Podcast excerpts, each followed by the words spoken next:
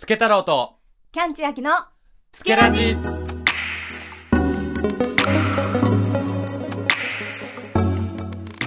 さあ今日はですね、えー、つけラジの公開収録ということでスペツイッターのスペースを利用してお話ししていきたいと思います。改めましてつけ太郎です。はい、そしてキャンチュアキです。はい、というわけでね、同じくだりもう一回やっちゃいましたけれども、はい早速ご紹介していきましょう。はい。本日は2022年7月特別種のスペシャル回ということで、はい。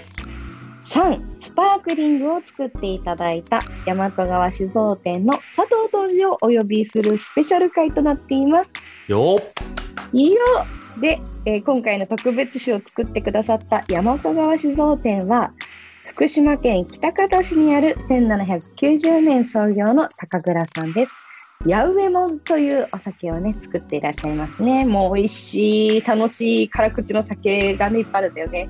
いや本当よその辛口のね概念というかね、イメージがね、変わったうん、そうですね。うん本当に驚くようなお酒。わかるわかる。うんということでね、今日は大和川酒造店の当時、佐藤哲也さんにもご参加いただいてお話ししていきましょう。てっちゃん、よろしくお願いします。ろしくお願いします。はいよろしくお願いしますお願いします。そう、まああのー僕らね、てっちゃんと普段もう呼んでいるので、今日は佐藤当時なんていうね、堅苦しい呼び方ではなく、あのてっちゃんと呼ばせていただきます。いや、もうぶ本当にね、つけ太郎さんもこの間も行かれてたじゃないですか。田植え？いった、いった。裏山ですよ。あのね、てっちゃんもう徐々にね、黒くなってきたよ。いや、ね、なんか、そう、やっぱり、すごくこう、まあ、あの、あれなんですよね、大和川酒造店さんって、たくさん田んぼも持っていらっしゃって、うんうんうんね、お米とかも自分たちのところでたくさん作ってらっしゃるじゃないですか。うんうんうん。で、あの佐藤当時は冬は酒造り、夏は米作りといううんか、うんうん。ね、なっていくので、この時期にだんだんこう日焼けして、どんどん黒さと精悍さが増していくっていう、間違いないね。当そうなんですよ。完全に6月入ったらもう、てっちゃんは米農家っていう感じになるのかな。そうですね。ほとんどやっぱ田んぼの作業がうん、多いですね。6月、7月、8月は田んぼにで ままあこんがり。これもう本当7月とかにやると本当に真っ黒になってるよね。そうですね。あれ？最初お会いした時も結構ね、あのううんん。く黒い状態で会いましたよね。黒かった。あれはいつだっけね？前回3人とプラスあと玄ちゃんか土田酒造の星野当時はいはい。え、わあれも私もお伺いしたそうそちゃんちゃんもいてあれいつでしたかね。6月か7月かって感じそうだよね、です1年前ぐらいですよね。あうん。そうだね。ちょうど1年もう1前ぐらい年も経つかしれない。ねんだ。早い。早っうん。ね、そうだからあの時はやっぱ佐藤当時結構もう黒かったイメージ。黒くてすごいなんかなんか筋肉があそうそうそう ビルなんかすごい縛ってんのよね。ビルドアップされていくんだよねそうそうそ草刈りずっとやってますからね。う。いやすごいですよ。ねあの結構なあのなんていうか多分皆さんが想像されてるよりもかなり広い敷地にうんもうおこお米とか田んぼがあるので、いや本当そうなんだよねねお世話大変ですもんねあれなんか本当に。ここの話をね聞いてると少しお米育ててるのかなとかって思われるかもしれないんですけどそとんでもない規模なんですよ。ねこれが何でねしたっけ？てっちゃん何丁分っていうんだっけ？勝負ってちょっと聞き慣れない単位だと思うんですけど、まあうん。イコールヘクタールみたいなもんでうんえー丁部が1ヘクタールぐらいなんですけど、うん。うんうん。52丁部今年やってます。52ヘクタール。ちょっとヘクタールの概念も若干ね。そうだね。そうだね。東京ドーム、ねあの何個分とかってよくうん言うやつで、あー東京ドーム1個分が4ヘクタール。うんうん。あ 4, 4から5っていう。うんうんうん。ということは、東京ドーム10、十何個分？10は、すすごい。まあ、東京ドームもね、もう結局っていう、まあ、まあね、そう。まあれらしいでですよ。1ヘクタールはうん。100メートルかける100メートルなんですって。そうですね。ああ、なるほどね。うんその1ヘクタールが52個。100メートルかける100メートルが52個分あるんだ。そうですねやっ。ぱどどんな単位で言ったって想像つかないや。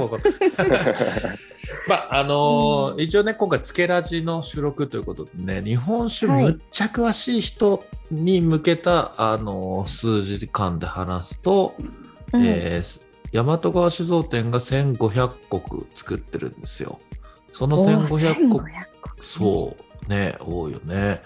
うんその1500石のうちの約8割ぐらいが、えー自社田要は自分のところで育ててるお米でお酒を作おー。ってなおかつ、えーそれ以外にも、えーお米だけで販売しているうん。っていうのもあって、えあーそっか、酒米だけじゃなくてってことでしたっけ、作られてるお米は。今つけ太郎家のあのお家は大和川酒造店が育ててるミルキークイーンを食べてます。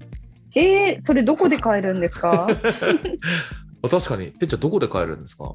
で、まあ、うちのあのオンラインストアからも注文できますし、そうはいなんだ。ううんうん。うんんうんうん。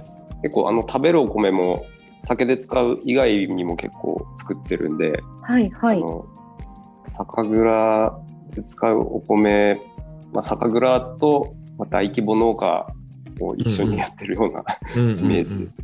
結構食べるお米として販売もしてますんで、うんうん。はいはい。美味しいんですよ。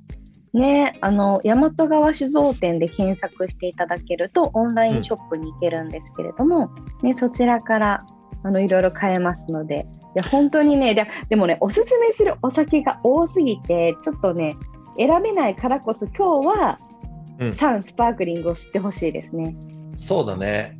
その中でね、まあ他のお酒の話も出てくるかもしれないけど、まずね、この美味しさの感動をね、まず知ってほしいよね。音声だけで、ね。ちょっともう音声で早速始めていきましょう。音声映えするからこのスパークリングは。確かに。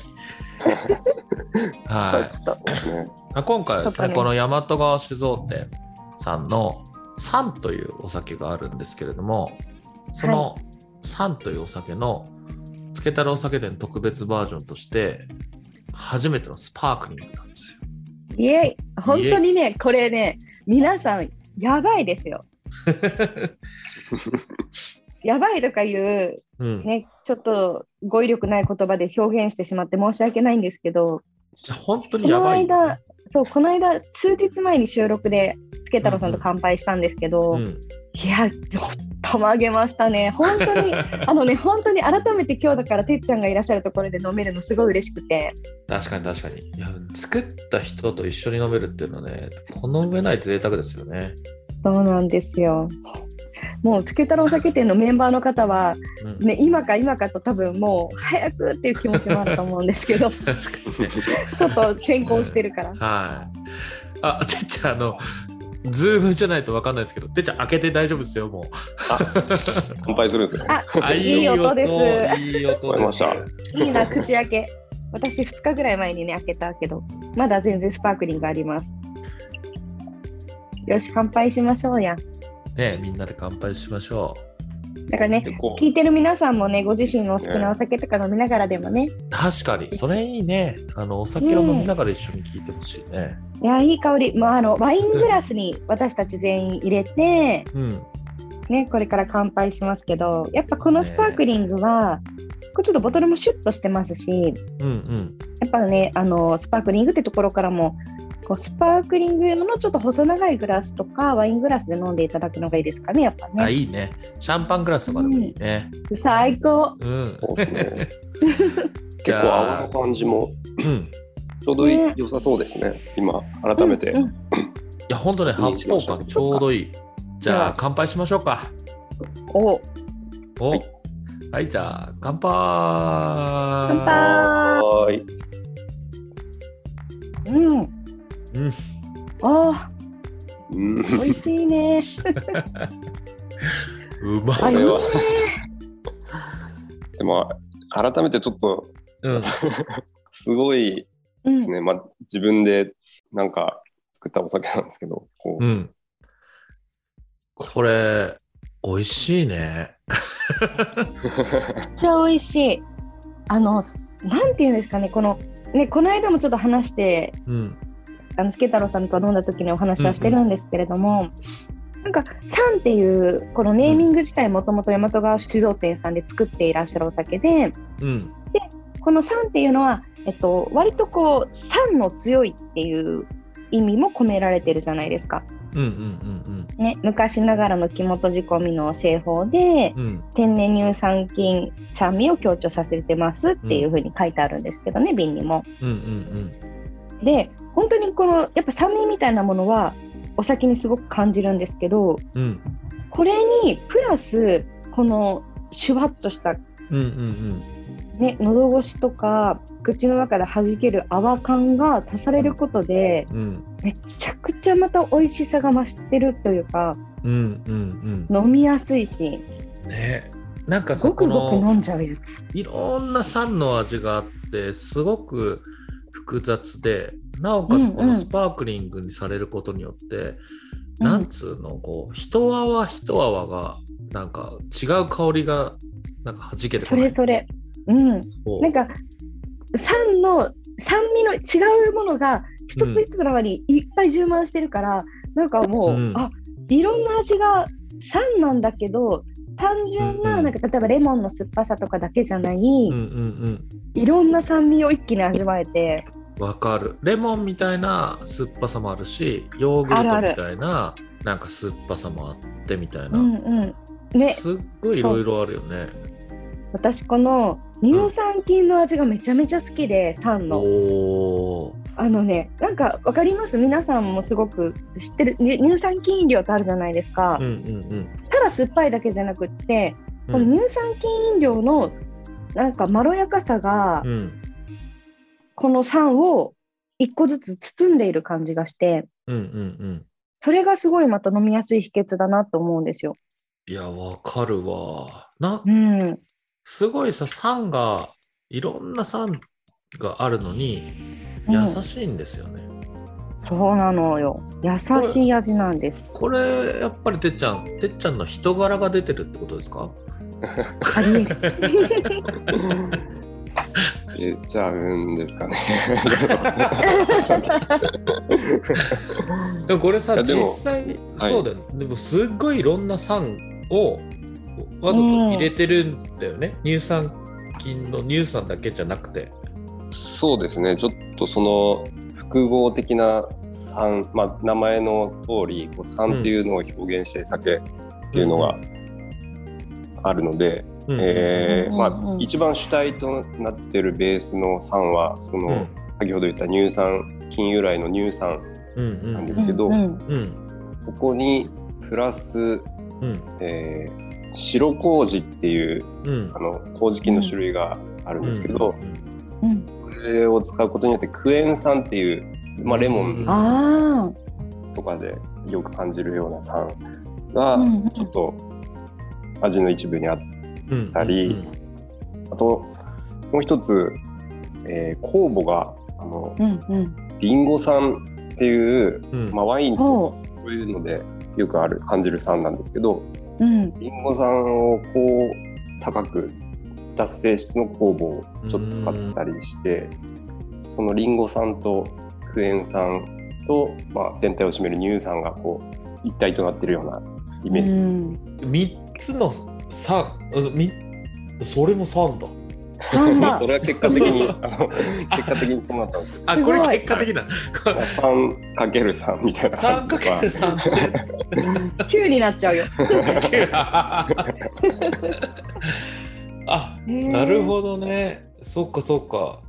いや私結構こういう風味のそもそもこういう酸を感じるお酒って今まで飲んだことがなかったんですけど、うんうんうんそもそもこのお酒自体がすごい発明感があると思うんですけどうん。うんうんあ当たり前というか今までもよくあるタイプのものではないですよね。うん。いや、ではないね。まあ、ねなんだろう、ここ最近、やうんこう酸っぱいお酒っていうのは、うん。まあだいぶ増えてきてはいるんだけどへえ。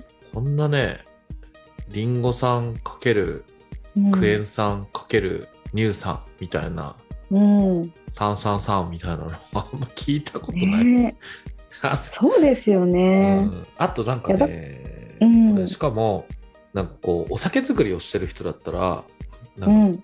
ぶったまげるう作り方をしてるらしくてうん。このというのは酸ってなんかあのー乳酸をうん。途中で入れてるらしいのね。はい。でちなみになんかその製法を前こう土田酒造のうん。星の当時通称玄ちゃんにはい。てっちゃんが作り方を伝えてたらはい。変態だなって言ってて、あ、そうなんだ。やっぱ、うん普通なら考えないようなことっていうことですよね。ねえてっちゃんどこら辺がなんかちょっと普通じゃないところなの？えっと、あのと乳酸を入れてるんではなくて、あの乳酸菌をこう、うん。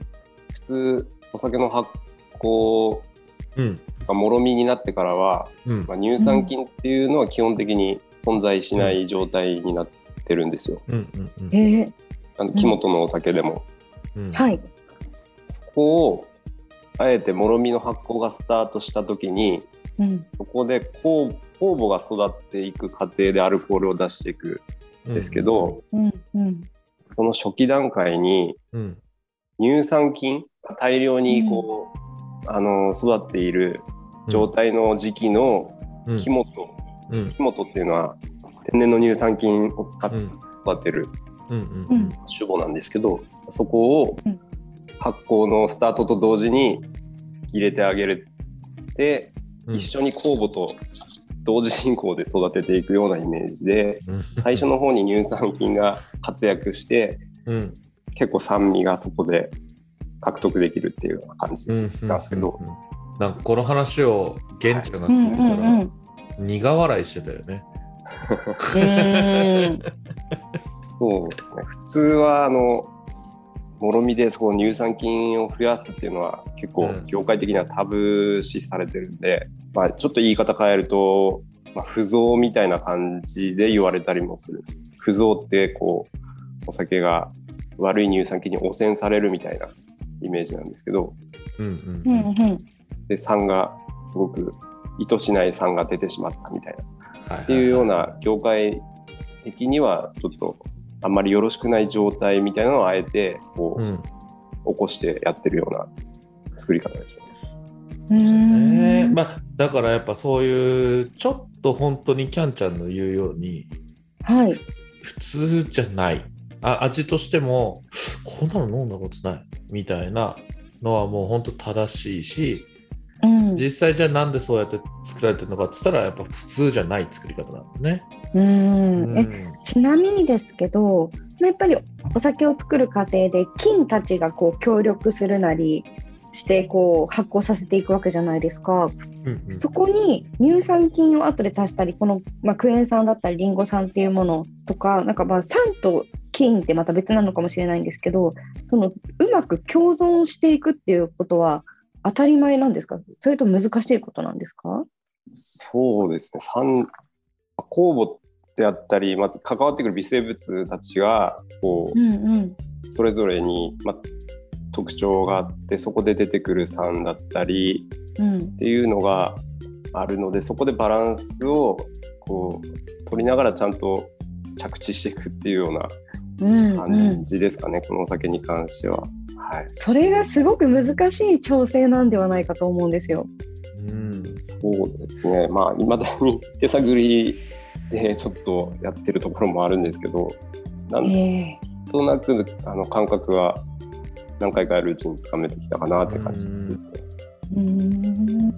あともう一つうん。私がこのお酒ですごくびっくりしてて、うん。このスパークリングの一番の特徴かなって私が思っているところで言うと、このよくあの例えば炭酸水作る時とかに後からこうカートリッジとか何かしらで炭酸の部分だけ足したりするじゃないですか。はいはいはいは私最初このサンスパークリングもそういう作り方をしてるんだろうなと思ってたんですけど、うんうん。なんかこの強めのは炭酸感というか、うんうん。まあね、最近強炭酸とかも流行ってるけれども、炭酸感が強いのがこれ天然のものって聞いてそうなんですよね。ちょっと驚いてるんですけど、そこもぜひ聞きたいです。これはですね、あの、瓶内二次発酵っていうやり方で、うん。お酒に、あお酒を瓶詰めした時点では、全然こういうシュワシュワしてないんですけど、うんうん。この、まあ、瓶底に折りが見えると思うんですけど、うん。ちょっとしはい。はい、この部分にまだ酵母が生きてて、うん。で、瓶に詰められた後に、この瓶の中で、あの、再発酵するんですね。うん。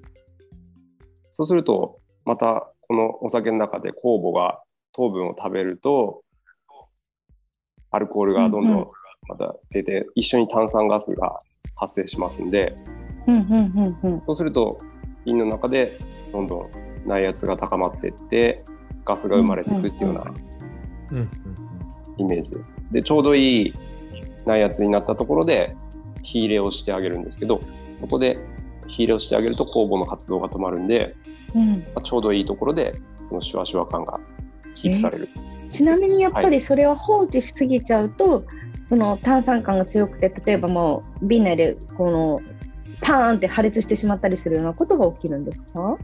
そうですね。はい。うーんえじゃあどこでその今だなっていうのどこでえー、まああの圧力をこう測る測定器みたいなのがあるんですけど、キャップのところにプシュッとやると、まあ、それで、まあ、数字を見ながら、まあ、うち他の商品でスパークリングとかもやってたんで、まあそのノウハウで、あんまり本当に行き過ぎるとこの火入れをする段階のところでもう爆発が起きたことがあって、ものすごい。恐怖体験をあの経験してるので、そこは本当慎重にギリギリのラインでやってます。じゃんちゃんほら、あの、うんうん某つけ太郎酒店が2021年の5月かな？はい。あ、6月だ。6月に某土田酒造で超濁り酒をあ思い出していただけましたか？爆発する酒ですね。冷蔵庫の中で爆発しまくったお酒あったじゃなのにつけ太郎さんだけは全然爆発させない酒。そうそう。動画撮るのに毎回爆発しないっていう、ね。もうなんか引きが悪い酒そうそうそう。あれとかまさに、えーっと、うまああれはまあコンセプト的に火入れをしないで生でっていう感じだったんだけど、あれとかはまさに、えー瓶内で発酵が進んで内圧が高まりすぎて、キャップを突き破って天井に届くまで、あのお酒が吹き出した。いやー、あれはあれで楽しい体験だったんですけど、ねお酒を一滴にも無駄にしないために、一生懸命ビニールで折ったりそうね。そうね、届けたあのつけだの酒店の会員の皆さんはなんかちょっと楽しんでもらえてたみたいだけど、うん。そうそうそう。まさにその閉じ込めてる状態密閉状態で発酵進んで、うんうんうん。えーな中にガスをこう、うん溶け込ませるみたいな方法でやってるっていう感じですね。だから本当にこの開けた瞬間のスパークリング感がめちゃめちゃちょうど良いことになってるので、ねえあとさでもさそううちらさちょっと数日前にさ収録をしたじゃん。うんうん。だからなんかこう開けたてよりはちょっと炭酸は落ちてるけどこの微発酵感もめっちゃ良くない、わあ、それ本当に思っている。なねんかね、やっぱり、ね、スパークリングのちょっと炭酸がや、うん。柔らかくなったことで、今度はこの酸の味わいの、いろんな酸の味わいをまた楽しんでいるというか、そうなんだよね。うん、美味しいわ。もともとさこの酸自体が本当になんだろうそのまま飲んで美味しいお酒というかそのまま飲んでいいおうん酒うんだったところを瓶内二次発酵してもらってるから、うんうんえーなんだろうね極論炭酸が抜けても美味しいよねこのお酒は。あ、そうですね。そうそうそうそう。うん、だからこう本当のスパークリングとかだったら、あうんのワインとかだったらもう急いで飲まなきゃってなんかこう1日2日で開けなきゃって思われると思うんですけうんうんど、まあ、今回のお酒はもちろん逆に言うと1日2日で空いちゃうお酒でもありながらそうね、そうね。美味しいからさ、うん。ね、でもこうちょっとずつ飲んでいただいてもうんその少しずつ抜けていくところでまた新しい感覚味わえますよね。ですね。うんあとね、今回、実はこの3のスパークリングをうんこう毎月、まあ、つけ太郎酒店でカクテルのレシピを作ってもらってるじゃないですか。はい、そう、東京のベンフィリックというところのバーのうんバーテンダーで、加山さんというですね、まあ、うん本当に日本を代表する世界レベルのバーテンダーさんがいらっしゃるんですけど、美味しいのよ。本当すごいのよ。そのうん加山さんに毎月、えーカクテルのレシピをお願いしてるんですね。うんで、今回も、まあ、この3スパークリングをお渡ししてレシピを作ってもらったんですけど、そのうん、カクテルを今回てっちゃんが初めて、うん。えーこれから試しに作ってもらいます。おやった。レポートしてください。いや、ほんとさっき、うん、急遽つけちゃんに 言って慌ててその 材料を買ってきました。直前にお願いして。で今回その加山さんのカクテルの、うん。なんだろうなえっ、とイメージでいくとあのミモザってわかります？ワインのやつですよね。そうそうう。そうシャンパンにオレンジジュースを入れるミモザっていうカクテルがあるんだけどうんうんこれ。を3スパークリングでやると超美味しいよっていう。連絡があの連絡というかカクテルのレシピを作ってくださいましてはい。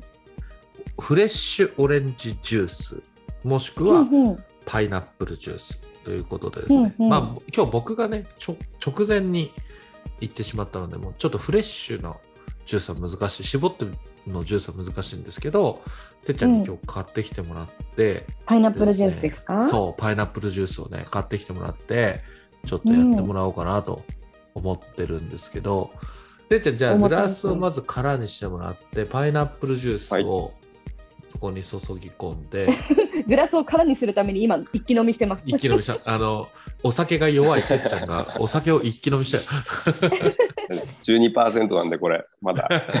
あちょっとねあ低アルコールのね。優しめなんで、うん。はい。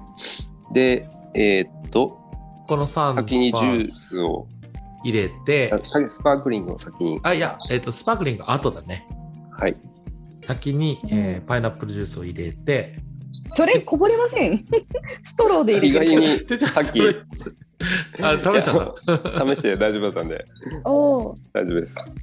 じゃあここにそう、そこに酸を一気に入れちゃってください。なんかいいですね。手軽に作れるな、うんこれは。今回はね、特にやりやすいカクテルですね。で、しかもね、あのこうやって、あ、いいよ、てっちゃんそんなぐるぐる回さなくて大丈夫。あはい多分もう混ざってると思います。じゃあぜひ、てっちゃん、えー、加山さんの、えーネーミングではですね、さえーミモザならぬ酒ミモザです。うんちょっとぜひ飲んでみてください。すごいすでになんか美味しそう。ちょっとえーじゃあいただきます。はーい。うん。これはいいっすね。美味しい。本当に。なんだこれ。パイナップルの香り、ね。強いですか？やっぱパイナップル感はすごく出るんですけど、うんうん。やっぱりこの酸味と旨味がすごく感じるっていうか、うんうんものすごく、うんあの調和してますね。うん。いや、美味しいです。この炭酸感もうん本当に、まあちょっと薄まるんですけど、うんうん。いやなんだろう、このえー、スパそんなークリングパイナップル美、味し なん美味しいですよ、本当。美味しい。うんそう。これね、僕もやったんですよ。はい。実験で。いうんうんや、これむちゃくちゃ美味しくて、あの、飲食店のミーンっていうね、あの、日本酒ペアリングのお店の人たちと一緒にやったんですけど、みんなでうんまーってなって、はいも。う一瞬で一本巻いちゃったみたいな。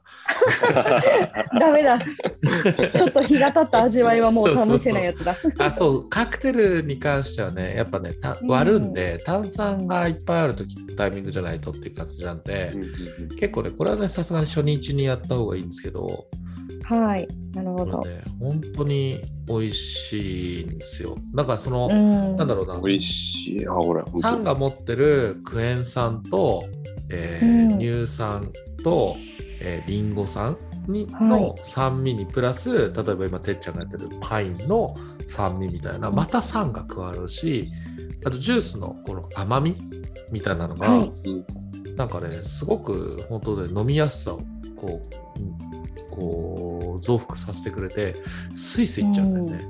うん。これはちょっと本当危険ですね。危険だよね。飲みすぎちゃ多う、ね分。すごい飲みやすいですよね、これね。すごい飲みやすいですよ。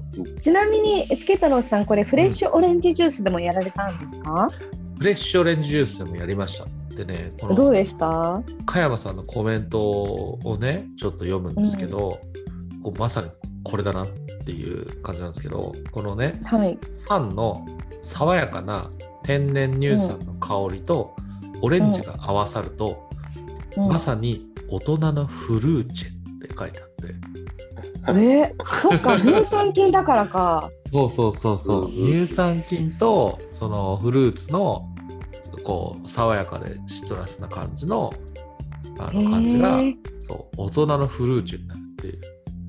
うんうんうん。なるほどって。美味しいみたいなでまたそのジュースってやっぱ結構甘いじゃんはい。そうだからジュースで割ると甘いからすごい美味しくてスイスイ飲めるんだけどやっぱ、フレッシュジュースの方にするとそこまで甘みが立たないからやっぱねお酒をちゃんと飲んでるなっていう感じは感じられるかな。ああ、うん確かに。まあどっちも本当に美味しいんだけどねこれはね体験してもらいたいみんなに。本当美味しいですよ。ちょっと、これはびっくりしますいやよ。美味しい。でもなんか、うんとにかくこの今回のレシピは割と手軽に、うんねうんまあ、フレッシュジュースも究極絞ればいけるっていうところで言うと、ねね、どちらもやりやすいので、うんねぜひやっていただきたいですね。やってもらいたいね。うん。いや、これはね、ほいや、てっちゃん、やっぱこれ、当時としてもこれ、こんなに変わるんだ、美味しくなるんだみたいなのがあるよね、そう作り手。としても。こんなにでも本当フルーツパインとの相性がこんなにいいと思わなかったで す。ごいよね。これ、どう、うんもう来年は、もろみにパインを入れますか？来年はをパイン果汁を足して、瓶内二次発酵して、その他の醸造酒で出しますか？これも面白いですね、本当。でも、ねうん。なんかバージョンアップありそうですね、これちょっとね。うん、え。いやーそうこれはねそう本当に体験。多分ねもう飲んでみないとなかなかね、わかんないと思う。ただの正直日本酒スパークリングで、えーうん。パインジュースを割ってもこの体験はねできないと思そうですね、この酸があるからっていうところが一番ポイントだと思うので、ううん。ね。ね。酸味がね、こ本当に酸味が美味しいのよ。すごいのよ本当に。うん。これ体験してほしいあ 本当ですね。なんかわかわかりますよ。なんかね、おふ作ったお二人がそういうのめちゃめちゃわかるから、うん、私もなんかこれをちょっと、なんか持ち歩いて、うん会う人会う人にちょっと飲んでみって飲ませたいもん。うん、ここちょちょちょちょちょってちょっと一回ちょっと行ってみっつって。したいね。うん。いやでもね今回はえっ、とね、はい。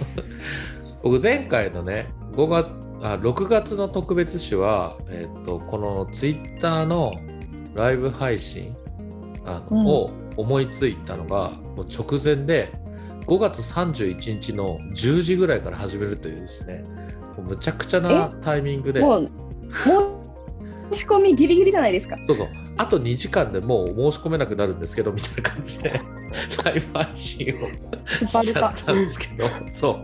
今回はだいぶ余裕持って、まあ、一応ね、その今月中に申し込んでもらえれば7月にはこのサンスパークリング届くのでちょっとね、体験してみたいなっていう方はこれは飲んでみてほしいな正直、夏の夜にぴったりよ。あそれな。いいっすいやね。あるまあこれね届くの7月の上旬だからもう夏だよねちゃんと、夏ですわ。うん、夏の夜に飲んでほしいこれこれあれですよあのもう来ると1000よりもすやすや眠れますよこれ、間違いない。乳酸菌はうん。ね、すごい関わってるんで。はい。ねなんか、いや、実際問題、うん。ね、絶対腸活になると言いますかう、ん。ね、あの、すごくか体にもいいという、まあ、プラシーボ効果含めてある感じが私もしてるので、間違いこれねだって木本の主母みたいなのを入れてるんでしょ？でそうですね。乳酸菌の数もとんでもないんだよね多分、ね何何億とかそういう規模でいると思いますね。どういう数え方してるのかわかんないですけど。うんいや、本当乳酸菌はね、お腹にいいですから、それは間違いない。うんうんあまあでもあと本当これね飲んでても体になんか罪悪感が本当ないお酒だよね。そうですね。まあ、百薬の長感がすごい。確うん確かにね。度数もね、ちょっと優しめなんで、あの確かに。酔い心地もうん。結構マイルドで、うん。うんうん。逆にこういうカクテルとかにすると、うん。ね、もっと本当飲みやすいんで。そうだよね、うん。だってカクテルで、えー、と1対1ぐらいで割ったら6%ぐらいになるから、そう。かなりなんか本当にビールとそんな変わんないね。ビールとかチューハイみたいな感じになるもんね。うん、そうですまあおね。酒そんなに強くない方でもね、これだったらね、飲めるようんね。、うん。なんか本当にちょっとずつ楽しんでいくっていうのがいいかもしれないですね、本当割りながら。いやいやいいお酒体験してほしいな。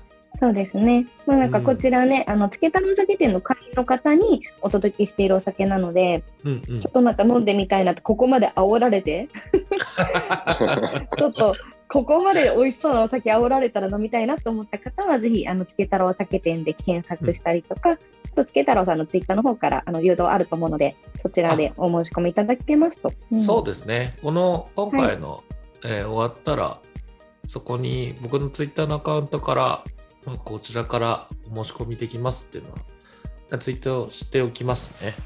はい、ありがとうございます。うんぜひぜひね、で、これはまたラジオとしても、あの、流れるものになると思うんですけれども、うんうんね、あの、ぜひそちらにも感想、ハッシュタグつけラジとかでツイッターで投稿していただきましたら、うん、ぜひ、うんあの、私たちもね、拾っていきたいと思いますので、よろしくお願いします。ぜひぜひよろしくお願いします。てっちゃん、ちなみに何か大和川酒造店の方で、なんかこう、最近やってることとか、何かお伝えしておきたいことみたいなのありますか？そうですね。まあ今本当田んぼ真っ盛りで、あの、まあ、特段、まあそ、そこで今、目の前のことで、あの、いっぱいなんですけど、うん、今年からあの、前にもつけ太郎うん、酒店のラジオで話したこともあったんですけど、うんうんライライスセンターっていうのを新しく。設立して、あの、うん。建物も建って今設備も入ってうん、今度から収穫した時から本格稼働するんですけどうん、うん、うん。初めてこうあの乾燥収穫したお米の乾燥から、うん、まあ、玄米になるまでのところをこうしっかりもう緻密に水分コントロールとかあうんの乾燥の具合の仕方とかをすごくうん、品質よくできるものが揃ったのでうん、うん。今年からちょっと米のうちで使う酒にする原料米もかなりいいものが出てくるの、まあ出せる出せるというか出来上がってくると思うので、うんうん米のクオリティが上がるんですね。そうですね。だからやっぱりね原料ってすごい大事だと思ってますんで、今今年からのちょっと大和川酒造の味の変化にも 期待していただければなというのが、楽しみだね。じゃあ、あれだね、本当に冒頭の方に言ってた大和川酒造店でもし、えーお米を買いたいなっていう方がいたら、まず今のお米を買ってもらって、うんうん、またこの秋の新米が出てきた時に、同じ品種のお米を買って、うんちょっと食べ比べをしてもらうとかもいいかもしれないね。あそれも分かりやすいかもしれないですね。うん。いいですね。やってみてもらいたいですね。うんいや本当、うちの食べるお米の方もすごうくん。おすすめなんで、会津産のコシヒカリはうん。めちゃくちゃ美味しいんで、いや、本当に、あの、めっちゃ美味しいですよ。てっちゃんのおう米。んうん。いやぜひぜひ今私も早速拝見して、雪倉銀ピカ米って書いてあるとこですよね。うん。うん。あそうですね。はい。からおさお米見れます。で、そ田んぼの様子もちょっと見れますね、写真でね。あそうですね。はい。まあ素朴なパッケージなんですけど、あのすごくあの味は自信持って、はい、お届けしますんで、食べるお米の方も。もしよろしければ。お酒と一緒に。確かはい。に。もうすごい、あの、特殊なお酒を作ってて、食べるお米を売ってる酒蔵みたいな、ここしか、今日、今日ここしか聞いてない方は、なんかすごい特殊な酒蔵に思っちゃうかもしれないですけど、あ、そうですね。うん。ただなんか、あのもし、レギュラーのお酒を飲んでみたいなっていう方いらっしゃったら、あのうん。八上門の純米辛口っていうお酒があるので、もうそれ買ってもらえれば間違いないです。あの、美味しいっす。本当にね、美味しいんで、あの、辛口の、本当いわゆる辛口と呼ばれるお酒の中の僕は最高峰だと思ってるので、いうん。自分も一番好きなお酒です。や、間違いないですね。ぜひぜひ。本当ですよ。これ本当にあのあのねホームページの方からも買えるんですけど、まあ容量がまあ1800とか720とかありますけど、えこんなお値段でこんな美味しいお酒飲んでいいのみたいな気持ちになるんで。間違いない、確かに。うん大和川酒造店のお酒はね、すごい、あの、お財布に優しいお酒が多いので、やっぱ食中酒ってね、本当に普段こう毎日のように飲むっていうところでたくさん消費しやすい感じで最高ですよね。そう、うんまあ、あちなみに、あの、つけたろう酒店の酒は1本6000円するんで。まあ特別酒ですからね。特別なんでそうこ本当特別ここでしか飲めい。ないんで、はい。うんそうなんですよ。だからこのスパークリングの3はもうこのつけたらお酒店にしか飲めないっていうのがもう、うんたまらぬどうしても飲みたいんだという気持ちをね。これでも本当にリアルにあのスパークリング瓶内に一発酵させてるんでもう本当に追加で作れないんですよ、今期は。もうこれでおしまいなんで、そう切ない。そう。で数に本数限りあるんで、うん。まあもし本当気になってる方いたらねまあちょっとね6000円高いんですけどいろいろそういうカクテルのレシピであったりとかペアリングのレシピもついてくるのでまあなかなか他ではできない体験をあの提供できてるとは思ってます。いや楽しみです。皆さんのお手元に届くのが楽しみ。はい。うん、てっちゃんはでもこれからどんどん夏に向けて黒くなっていくんですね。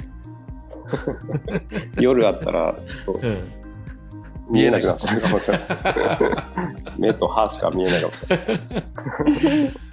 はい、あちなみにあのまたですねえっ、とまあ田植田植えを、えー、と5月にあのまあ、ご一緒させていただきというよりはまあ少しあの見学させていただきに行ったんですけれども、えー秋9月、えー後半にですね今度また収穫の時期になってですね収穫しに行きたいと思いますので、はい。また、えーそれはね、ツイッターなどでレポートすると思うので、皆さんそこも楽しみにしていてください。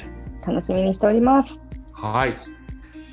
ではですね、本日のゲストは、大和川酒造店の当時、佐藤哲也さんでした。ありがとうございました。ありがとうございました。はい、てっちゃんありがとうございました。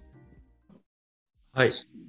あのーなんだろうね。やっぱ、すごく特殊なお酒ではあるんだけど、でも本当になんかこう、優しさに包まれてるから、あんまり、なんだろう、こう、びっくりしはしないよね。あ、初体験って感じだけど、なんか、受け入れやすいお味だよね。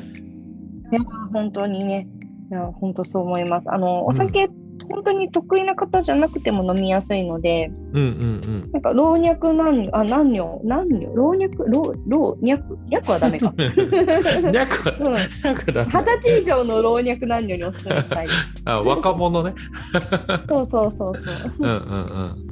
いや、ぜひそうだね。なんか、あと、お酒、日本酒そんなに得意じゃないみたいな人も、なんかこれでちょっと初めて飲んでみるでも面白いかもしれないね。飲んでみ、本当に飲んでみてほしいな。これね、ちなみにちょっと裏話をすると、うん、僕とてっちゃんで今回このサンのスパークリングやりましょうって言ったんだけど、うん正直サンがすごい特殊なお酒でで、うん。その上でスパークリングってなんかもうなんかぶっ飛びすぎてるお酒になっちゃうんじゃねえかっていう風にすんごいちょっとドキドキしてたの。うん、でもできて出来上がってそのカクテル作ってくださってる加山さんであったりとかペアリングレシピ作ってる井上豪樹さんに送ったら、わざわざ個別で連絡が返ってきて今回のこのお酒すごい美味しいんだけどみたいな。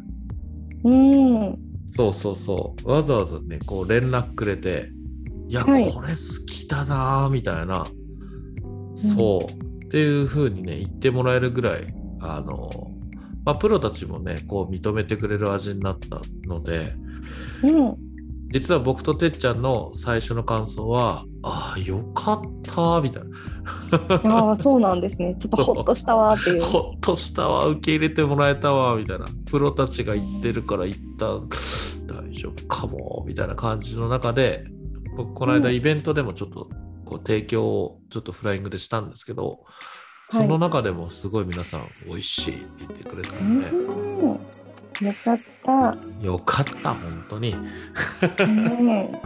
はい。じゃあちょっとですね、改めて、えーこのお酒はですね、えー6月の30日までに、つけ太郎酒店のあの定期便を購入してくださった方に、えー7月の上旬にお届けしますので、うんぜひ検索してみてください。